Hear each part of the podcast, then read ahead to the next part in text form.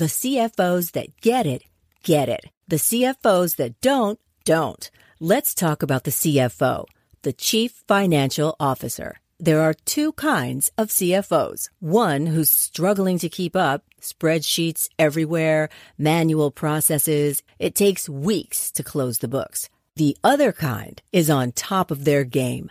Automated reports, inventory, commerce, and HR flow into the financial model seamlessly. NetSuite is everything you need to grow all in one place. That's why NetSuite is the number one cloud financial system used by over 28,000 growing businesses. 93% of businesses increased their visibility and control after upgrading to NetSuite. Head to netsuite.com slash C-suite for a special one-of-a-kind financing offer. That's netsuite.com slash C-suite. netsuite.com slash C-suite. Get the inside track on 20 top business trends for 2020 from Joel Block. Joel's insights bring Wall Street to your street so you can profit from the inside in 2020. Just text the word trend to 72000. That's 72000 and download your free copy today. Grab your phone and get the inside track on business trends that affect you and your business. Just text the word trend to 72000 for your copy now. This is Profit from the Inside with Joel Block. Insights to give your business the inside track. And now, here's your host, Joel Block. Do you think the world would be a better place if people took ethics more seriously? What a crazy world we live in. To answer that question, Bruce Weinstein, PhD, ethicist, really cool, nice friend. And uh, Bruce, welcome to the show. Great to be here, Joel. Thank you so much. So, ethics is kind of, I would imagine, dry. I know you do ethics all day long and you don't make it dry, but, uh, you know, it doesn't have the best uh, perception probably. And what do you think? I think one of the problems with ethics is, uh, well, it's a marketing problem because, I mean, when you see the word ethics in the news, what is it usually associated with? Uh, bad behavior bad behavior, people doing the wrong thing and either getting away with it or getting caught and getting punished. But the word ethics is almost always associated with a violation. And we rarely see discussions of the other side of ethics, which is good people doing honorable things and how those honorable things can benefit other people. But that's a part of ethics just as much as fraud or corruption is. You know, I think the nature of our society, we, we tend to be a little more negative than positive on, on these kinds of things. And, you know, religion is all about correcting bad behavior. And I don't know, ethics kind of probably kind of gets a bad rap. It does get a bad rap. And that's my mission in life is to try to correct that. So I'd like to have fun with uh, ethics presentations. Like, for example, a, a question I like to ask folks is suppose you wake up one morning with the flu and you have a meeting with a VIP later that day and you've already canceled the meeting twice, what would you do? Would you stay home and rest? Would you stay home and do the meeting via webcam? Would you go to work and avoid socializing with people?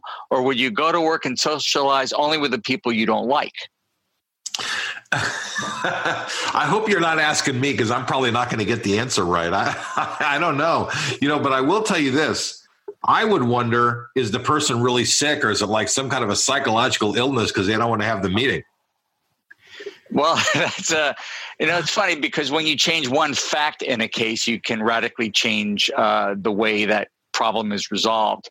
But the reason I bring that up is just to show that you can have fun with ethics because presumably that last option, you know, go to work but socialize only with the people you don't like is not something most people would do. And it's funny because lately I've been using uh, software to take uh, live polls of the audience because what I've discovered is that people do not like to go public with their position on a question like this. I think it's for fear of appearing wrong to their colleagues. So when I ask that question of audiences, relatively few hands go up. But if you do it by an anonymous survey and people vote with their phones, uh, you get a much higher response rate. And I suspect that the on the answers are more likely to be honest. You know, uh, I don't know if the answer is uh, the reason. And listen, I don't know that anybody knows, but my guess would be that it's not that they don't want to be wrong in front of their peers.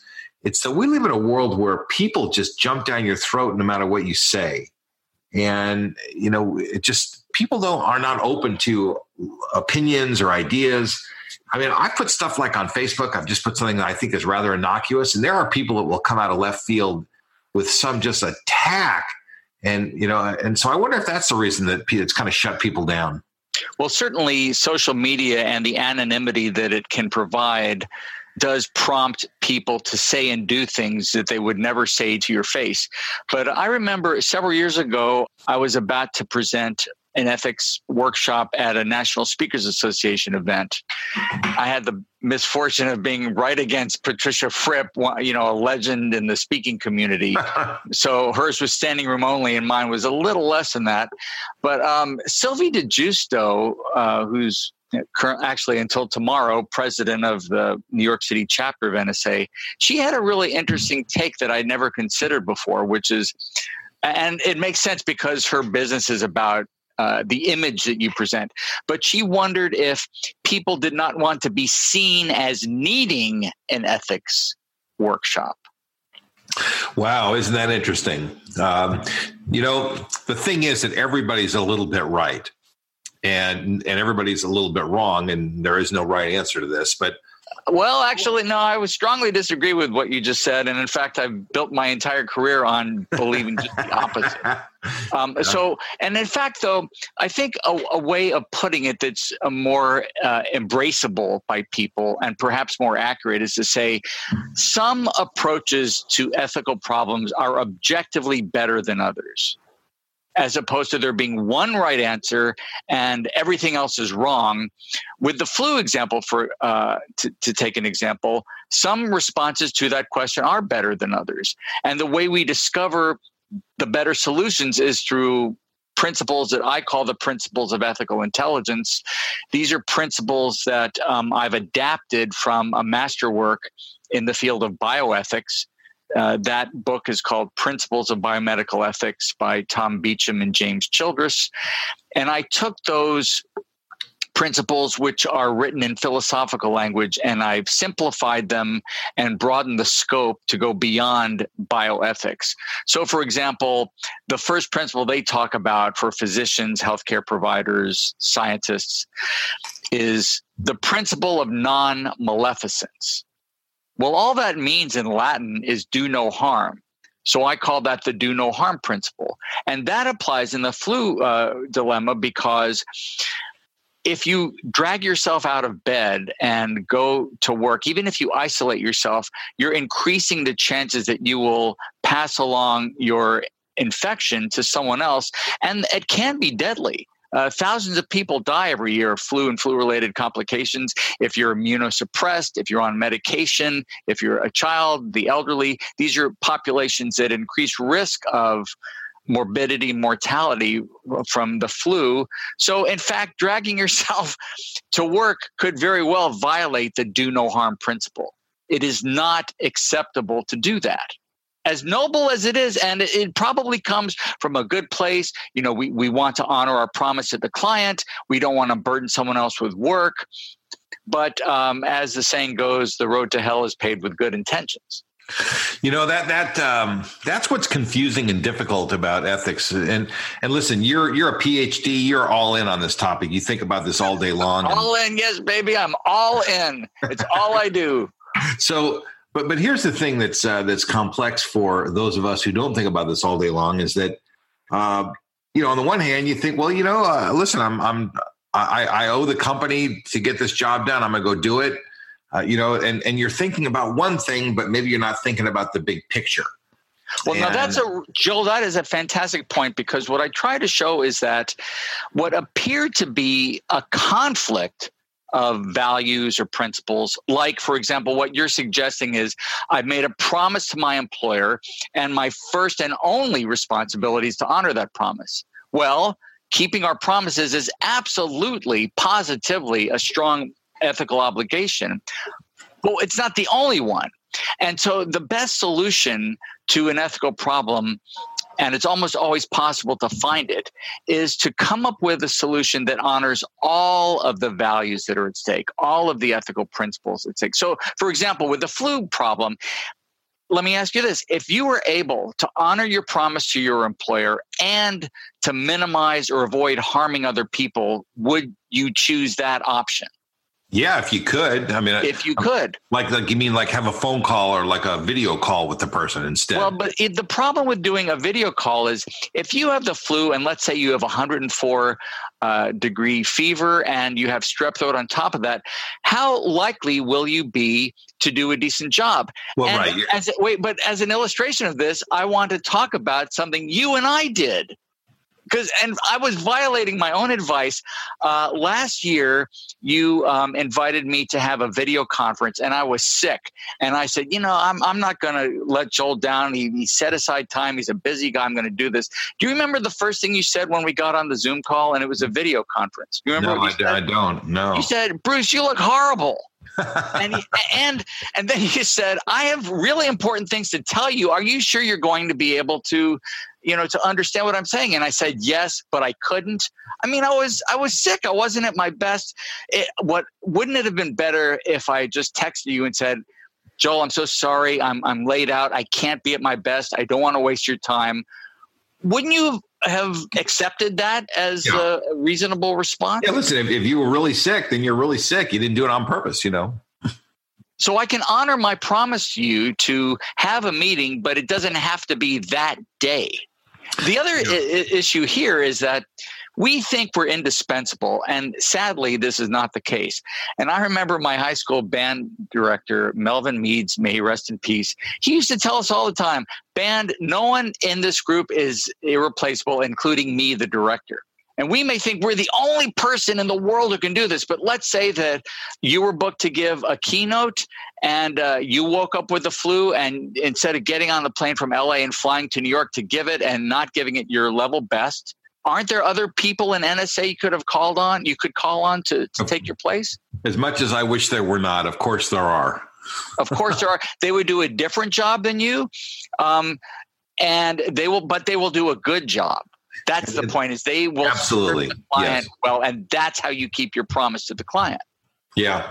Hey, so let me ask you. So I'm, I'm just in here thinking that uh, you know sometimes, uh, sometimes the rules and ethics and things kind of there, there's conflicts. Like a situation where you have like one thing you want to do. Remember, we we're talking about uh, you get sick, and well, I think the best thing to do, but the greater good is something else. So let's say you're driving your car and there's a red light and you're not supposed to go through the red light and then all of a sudden you hear a siren is it okay to go through a red light because there's a siren you got to get out of the way i mean so i don't know that just sort of seems like an example of a conflict how do you resolve that well, in fact, it's funny you picked that one because that uh, particular case is used a lot to illustrate how different ethical theories would uh, or could resolve the same problem differently.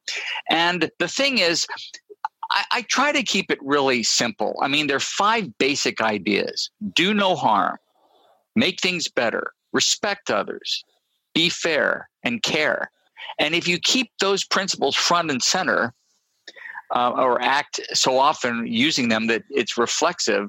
In the example that, that you talk about, not only do you have a right to ignore the red light, you have an ethical obligation because of the do no harm and its uh, related principle prevent harm to others that takes precedence. so, Bruce, uh, do most people conclude that way? I mean, I mean, without any training, I would conclude that I have to do whatever I got to do to get out of the way of that ambulance. You know, I mean, if there's a, if you know, so even if I got to break the law, you got to get out of the way of the ambulance. Would most people conclude that way? Which I, you just said is correct. What's your experience? Yes. Um, you know, so it's funny because ethics is not really about transforming bad people into good ones. It's helping good people make the best possible decisions.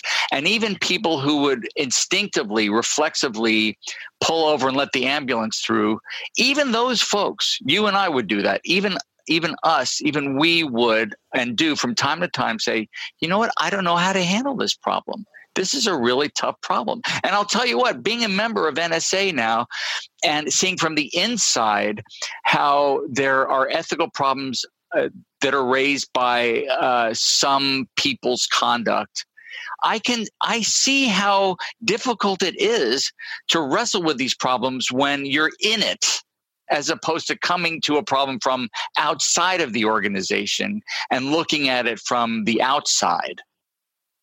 You know, one of the things that um, is difficult in, in my experience is that there are subjective standards and there are objective standards. And it's really important that there be objective standards that two people with the same fact pattern could come to the conclusion and say, you know what, uh, I think that this is a problem, as opposed to subjective where you're just kind of using your opinion. And I just, I think that's kind of one of the things that gets us in trouble is the loosey goosiness of that situation. That's right. And that's why every professional organization is defined, in fact, by their code of conduct, their code of ethics, and the belief that there are better and worse ways of solving problems. And these are the values a company would say that you should use in making all of your decisions.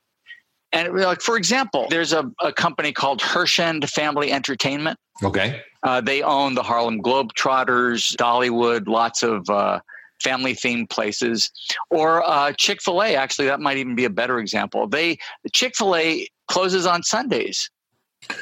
Did you know that that the yeah, company yeah, does not keep its doors yeah. open on Sundays? Uh-huh. Do you know why? Well, they're religious people. They're religious people. That it's a company founded explicitly on Christian principles, and they say right on their website, "We believe that working seven days a week is not how we want to live our lives." So if you were to apply uh, to work at Chick fil A, could you reasonably say, you know what? I'm a go getter. I'm going to work seven days a week to heck with these values. Th- th- those are not my values. Well, then that wouldn't be a good company for you to work at. It wouldn't be a good company for you to work with because your values are not the same as the, as the company's. So there, you nobody could reasonably say I have a right to work seven days a week if I want to. No, you don't. But but Bruce, is that is that is is this an ethical discussion? I mean, because really, that's a that's a very principled company. They are very clear about their values. They're very clear about their principles, and they live their principles in a really cool way. I mean, they're not, not my principles, but I really respect that these people have put a, a drawn a line in the sand, and say this is how we do it. Is that ethics, though? It is absolutely ethics because Why? anytime we are asking the question, what's the right thing to do? What's the honorable thing to do? How should I act in this situation? What is the appropriate course to take? Those are all ethical questions. And so the, the upshot of this is that ethics is a much broader field than we normally think of. And another problem with the media's uh, portrayal of ethics is that it tends to reduce ethics to life and death matters. So when ethics is talked about, like for example, a crane collapsed recently. Yeah, um, it was on the national news. And what happens after a crane collapses and kills someone? The first question is who's responsible for it? Where yeah. is their legal and ethical uh, liability? Be- someone was killed by somebody else's, let's say, negligence. That's an, a really important issue, but ethics is not merely that. If, if, for example, if if I consistently break a promise to you, Joel, to have a, a conversation on the phone. Have I broken any laws? Not a law, no. Not a law, but would you say that maybe I haven't been the best possible friend? Yeah, I would for sure. And, and I would. would and yeah. so, in fact, Aristotle devoted two of his 10 books in the Nicomachean Ethics, his masterwork on ethics, two out of 10 books to the topic of friendship. So, how we treat our friends is absolutely a matter of ethics, and how we uh, conduct ourselves within a company is a matter of ethics as well. It's much bigger than we normally think of it as. Let's talk about the topic of um, business ethics because. Um, you know, is there a difference between how we act at home and how we act in business? Is there such a thing as business ethics? Well, there is such a thing as business ethics, but with a few exceptions, the ethical obligations of someone in business are, in fact, the same as the ethical obligations that we have outside of business. Now, there are some exceptions to this. So, for example, a case I like to present to audiences is as follows. Suppose you're standing in line waiting for coffee and you overhear two colleagues discussing confidential information about a client and they reveal the, co- the client's name. What you should you mean, do? You mean two two people that work at your company? That yes, you, two two colleagues of yours are standing in line in front of you uh, at the coffee shop, and they are talking at a level that you can hear. You're not eavesdropping. You, it's just that you can hear them. They're they're having a very animated conversation about a client. They reveal confidential information about the client, and they reveal the client's name. So the ethical question is, well, what should I do? Should I keep my mouth shut and mind my own business? Should I speak with my colleagues and leave it at that? Should I contact the ethics hotline or their supervisor? What's the right thing to do? Now, when I presented that to the National Guard in South Carolina, um, a guardsman raised his hand and said, uh, Dr. Weinstein, that is not an ethical dilemma for us because it's very clearly specified in our code that if we see a violation of the code, which that would be, we have an obligation to tell our commanding officer. And if we don't, we will be or could be discharged from the guard. So there it's very clear they have a role specific duty to inform their commanding officer. But most businesses don't require that, don't have that spelled out that if you see a violation of the code, you are obligated to contact the ethics hotline. They, they, they don't say that.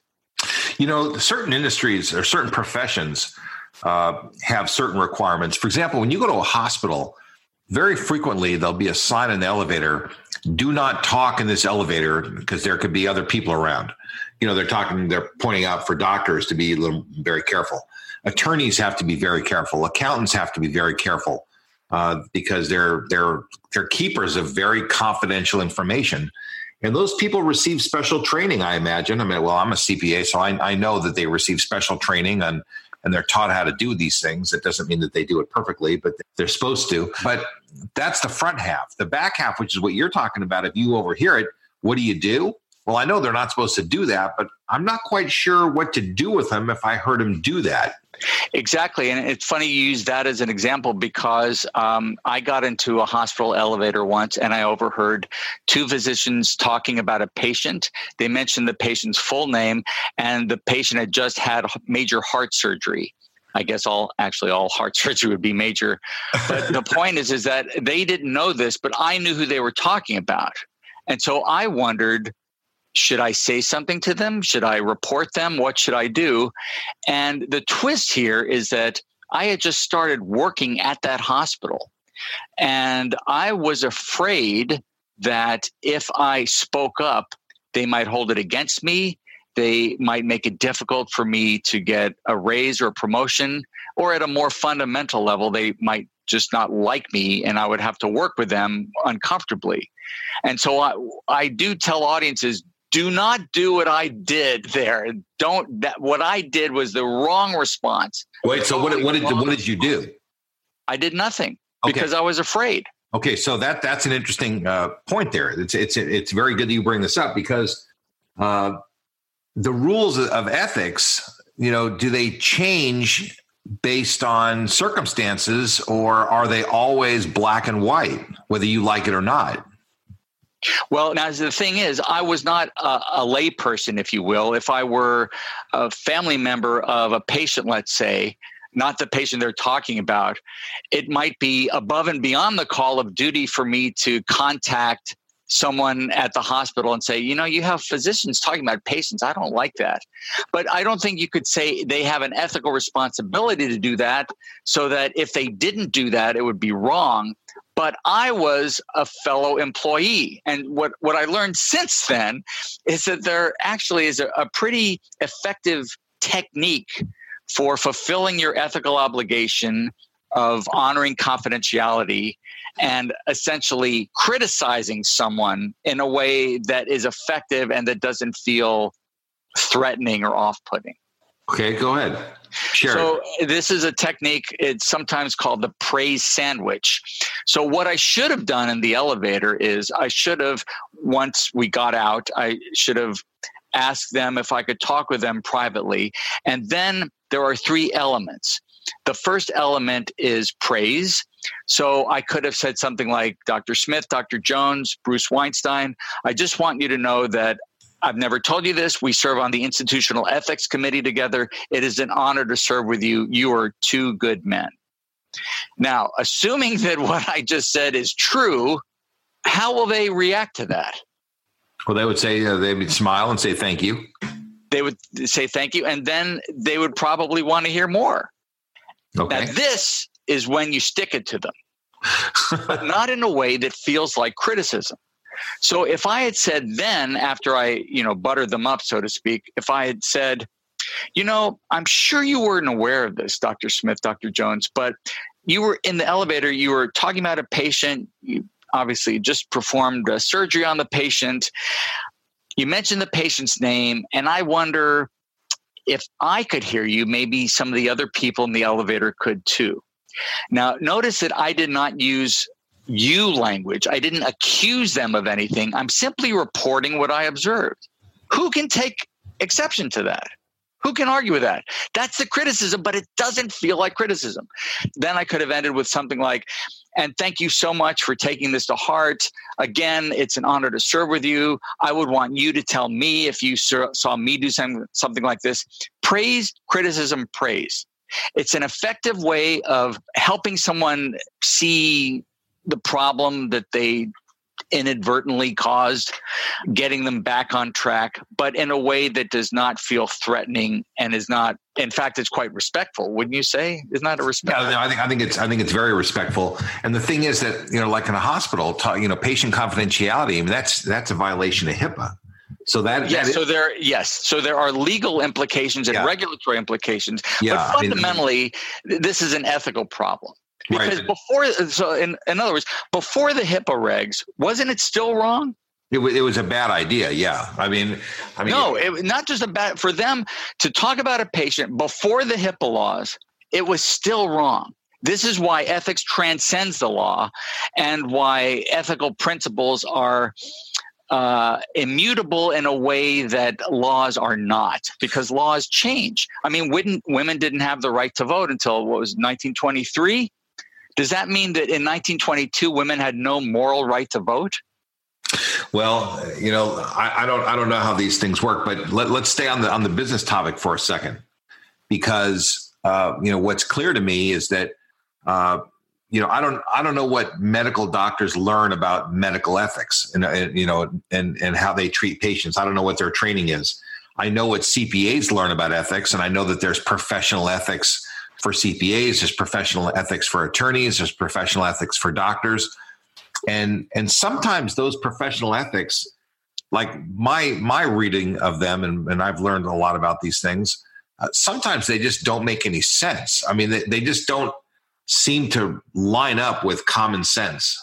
Can you give me an example? And yeah, so for example, uh, let's say you work for a big accounting firm, and uh, your uh, your cousin owns stock in a company, that's no problem. But if your sister owns stock in the company, you're not allowed to be on that audit, for example. So there, there are certain kinds of rules about who's allowed to work on what kind of accounts.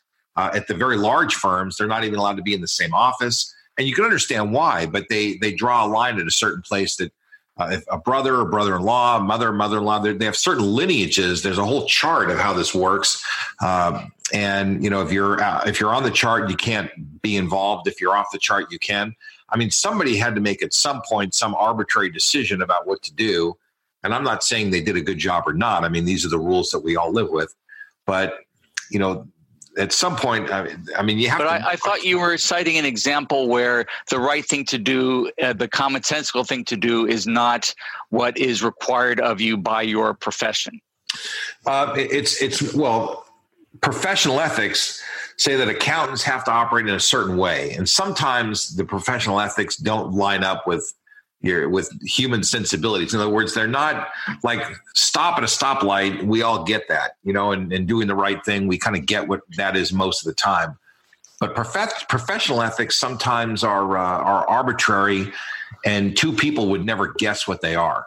That, well, and, but in the example that you cite about drawing the line with uh, family connections to your work, weren't you saying that that does in fact make sense? Um, well, it makes sense that you have to have some rules, but exactly what the rules are, uh, you know, without studying them, you could not guess what they are because they're they're a little bit arbitrary. I see. So it, it does call for learning the the specifics for your profession. But the nice thing there is the rule that you just cited could be changed, right? It's not uh, it's not divine law. People can can restructure that, or and if there's enough hue and cry about it, um, they will change that. Yeah, I, mean, listen. I guess these things could be changed, uh, you know, at any time. It would take a lot of inertia because uh, these things are pretty entrenched, and you know hundreds of thousands or millions of people uh, understand the rules and they they abide by these rules because you know they're they're very far reaching and, and, it's a good thing that human beings can change these things because for example in our field of professional speaking one of the ethical issues is the uh, inappropriate and in some cases unlawful use of other people's intellectual property yeah and it's so pervasive, people using a Bruce Springsteen song or taking an image from The Godfather without permission, that it's easy to conclude, well, so many people are doing it, it must be right. But I remember when I was growing up, I thought my mom invented this saying, but apparently she didn't. You know, if your friend Johnny jumped off the roof, does that mean you should jump off the roof? Did your mom say something like that? I think I think all the moms went to the same mom school. all the moms went to the same mom school. George Carlin says if Jimmy Finnegan jumped off the Empire State Building, does that mean you should jump off? So apparently there is some kind of mom cabal or something out there. But uh, it, it is the idea that just because a practice is is widely accepted doesn't mean it is acceptable. Yeah. Well, you know, uh, and, and sometimes it's because people just don't know. They don't know the rules now eh, because they may, they, they, they may rationalize and human beings are great rationalizers. They may say, well, yeah, nobody's being hurt by this. So what difference does it make? Right. Uh, it's easy to say that when you have an interest in the outcome. Yeah, and this I'm not is saying why, it's right, right? but I, I, I think that, that I'm not. It's not right, but that's how people rationalize it for sure.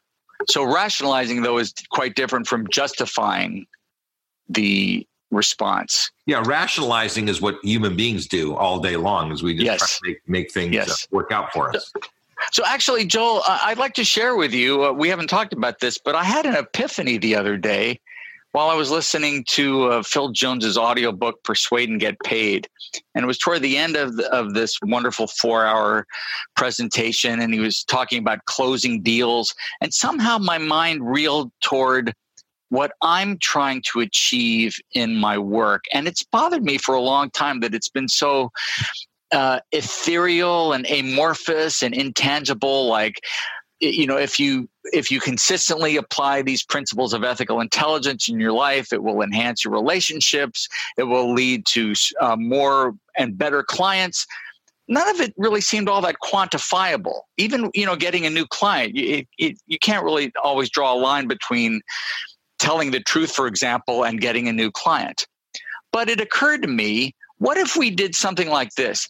As a result of applying these principles consistently, you will Tell the truth more often. Lie less frequently. Keep your promises more often. Think carefully before you make promises you're not likely to keep. And recognizing that all of us, including yours truly, maybe especially yours truly, lie from time to time, break promises from time to time, don't tell the truth when we should. So, what if the goal were not this impossible idea of always telling the truth? And if you do anything less than that, if you're not fully honest all of the time, you're a failure. Just say, like, the goal is to be more honest more often.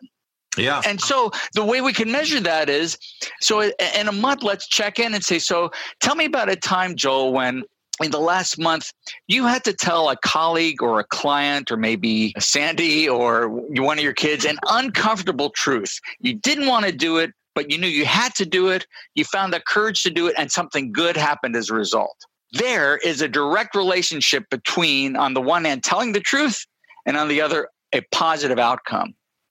That you can measure.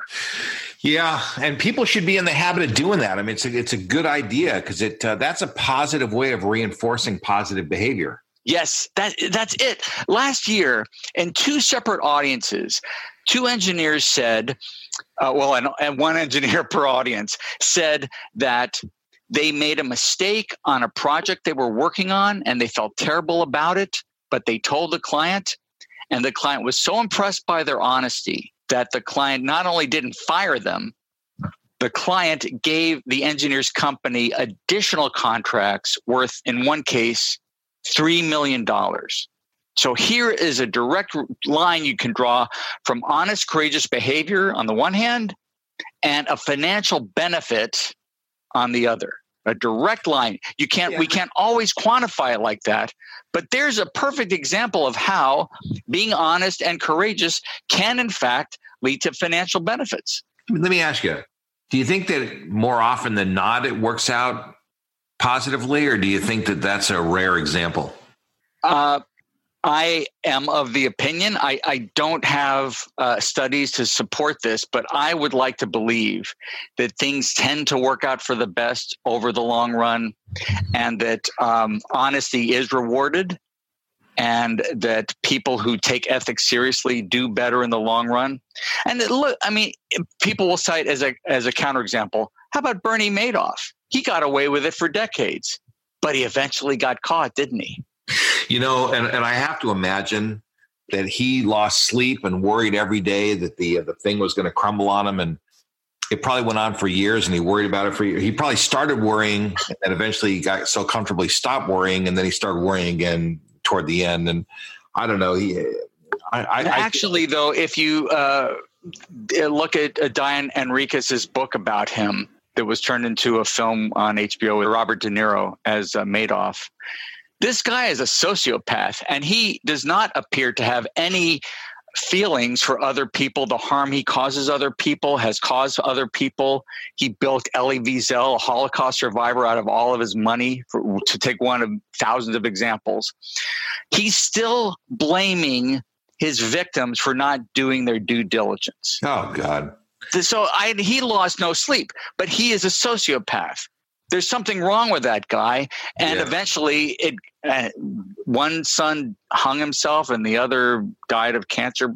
Yeah. Horrible just horrible things happened. But i'd like to think he is an exception to this. I hope so. Gee i would hope so. And this is one of the one one of the many wonderful things about our community of professional speakers that um, I feel that people are uh, fundamentally upbeat and optimistic and and are committed to being good folks and helping others. And it's just nice to be around to be in a community where the the the general feeling is you know what? People are here and they they want to help you and they they want to do the right thing and they're good people you know, one thing that, uh, and I agree with you, and I think you're right. But one one thing that I wonder about uh, that makes it very difficult, you know, I have a certain line that I won't cross, and my line is, you know, in a certain place. But my line might not be in exactly the same place as your line, and you know, different people look at things in different ways. You know, certain different accountants, for example, will you know fudge a little more on tax returns, and certain taxpayers will fudge a little more. I mean, you got to know where your line is of, of, of right and wrong.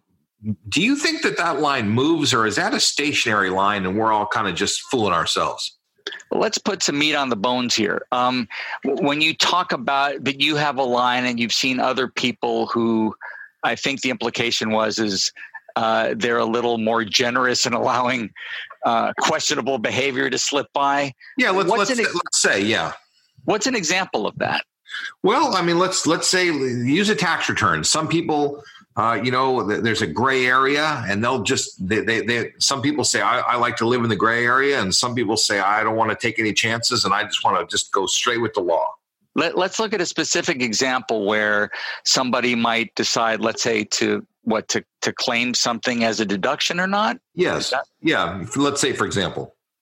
So, but what would be an example of that? Uh, uh, a donation to a charity? Here's, here's, you know, listen. There's a lot of people. What what a lot of people will do is they'll say, uh, you know, I, I you drive to Vermont for vacation, and but you mark down that it was a business trip, and so you try to deduct the miles. I don't even live in Vermont, but let's just say uh, you, you, mark it down as a uh, a business trip when when it really wasn't. They're pushing. Well, now that's a clear case of fraud, isn't it? Of, of deception. But it, it is, but it, it is, but uh, but it happens all the time. But that ethically, though, is easy. Uh, psychologically, you know, it might be difficult financially, but ethically, that's pretty cut and dried. But I thought you were going to say, suppose you went to Vermont on a vacation, and while you were there, you spent an hour at a coffee shop talking business with a colleague. Okay, fine. So, let's, so let, right? That's, that's a good example. To, so, to what extent could you then deduct part of the trip? I mean, listen, you could say you met with a colleague in Vermont. You could say you thought about your business in Vermont, that you want to. Well, I, I, don't know if, if, the law would, would recognize that, but doesn't the law allow for a, a deduction where there is a, a genuine business uh, transaction or meeting that transpired? Yeah, well, so let's so let's say there is. So, what are you saying? Are you saying that they, they need to apportion their time? How would a person resolve that issue? You know, if it's one hour out of a week, I don't know how you could justify in, in any framework how that could be justifiably be considered a business deduction, oh, okay. except so, for perhaps. So here's what here's what somebody would say. They would say it was a really really important hour. That, that, that a lot of really important things happened in that hour, and and the fact the main reason I went was to do that one hour, and I just brought my family along, and we made a trip out of it but the main purpose was to go on this one hour appointment. That smells like a lie to me, and I'm not sure that an auditor would, that it would pass muster with them. And why not? Uh, you know, you talk about having a line. Couldn't the line be, if I'm in doubt about whether I owe the government money, why not just err on the side of, you know what, just to be safe, I'm not going to claim this as a deduction. Are you going to end up in the poorhouse? No. What's the big deal? Just err on the side of being honest. Well, so okay, I, I, I get that it's a good standard, but the question really was: Does the line move, or is it a stationary line, and when and it's and it's pretty obvious? Because you know, listen, the standard in accounting is that two independent accountants should conclude the same with the same fact pattern. So we all kind of look at things. We're trained that if all the facts are there, we should all conclude the same way. Um, so the line it should be the same for everyone, and that's the purpose of audits, and that's the purpose of doing tax work and all these things. But so I, I asked the question: Does the line move? You know, or or is it uh, you know stationary? Well, if by line you mean do the ethical principles at stake uh, vary from person to person, the whole point of a principle is that it's not subjective and that there are some objectively better solutions to problems than others. And it's through uh, an application, a careful application of the principles uh, to a problem. And there may be a range of ethically acceptable uh, approaches, and it may not be clear but and, and what you're describing it really sounds like somebody trying to claim a, a great hour in vermont as a business deduction is just rationalizing it. Well that but that's what human beings do. Human beings rationalize everything. They try to yes, make we sense. Do and yet we still can say we do it and yet it's something that we should constantly strive against. Yeah. Or or keeping and one of the you know when we look at, well, what gets in the way of doing the right thing to begin with? I've noticed in my life, if I wake up in a foul mood, if I didn't get a good night's sleep, maybe I had a nightmare or I had a fight with a friend or my wife, or for just whatever reason, it, I just don't feel great. It's going to be harder that day to treat people fairly, to be decent, to avoid insulting them when I feel the impulse to say something nasty.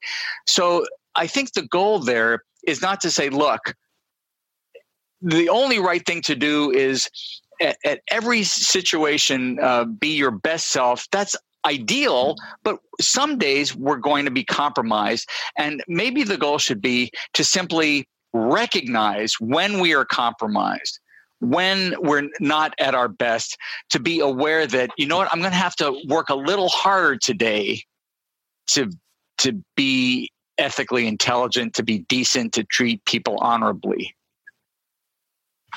Yeah, listen, that's um, that's the challenge. You you're you're in a tough business, and uh, you know, listen, thank you for sharing the inside track on how to think through some of these issues and what to hey, do. we were just getting going. I mean, it's, well, uh, it this fast, is this man. is tough, man. This these are these are very tough issues. They're uh, you know, to some people they're really obvious, but they're not obvious to everyone, and uh, and that makes it very tough. May I share? Could we just conclude with a call to action? Go ahead. Yes. Because I, I want to make this positive and upbeat. There, there's one very simple thing that everyone listening to this conversation can do right away to make a positive difference in someone's life. It's an application of the fifth, fifth principle of ethical intelligence to be caring. And it goes like this you go to LinkedIn, take a look at your connections, take a look at someone who has enriched your life in some way, who has benefited you or your business, and then take a look and see what kind of recommendations they've been getting. Maybe they haven't had one eh, in a few years or at all. So you write an unsolicited LinkedIn recommendation for this person, and you include two specific elements in the recommendation. First, you mention something specific the person has done to benefit you. And then you talk about the second element is to talk about how it has enriched your life. Uh, you could also uh, bonus points for mentioning how the person's character how their honesty, how their accountability, their responsibility has um, benefited you or your company. And then after you post this unsolicited recommendation, you do not ask for one in return, but you email or text them and say something like, I took the liberty of writing this LinkedIn recommendation for you. It should be awaiting you in your uh, messages. And it's important to email or text the person because a lot of people don't check LinkedIn as often as they check their email or text. This is a, it takes you what, five minutes, eight minutes to do this? It makes someone's day. It's on there forever or as long as they're alive, I guess and they will they will absolutely adore you for doing this. It's so simple, man. Now, are people doing that to be nice or are they doing that to earn favor chips?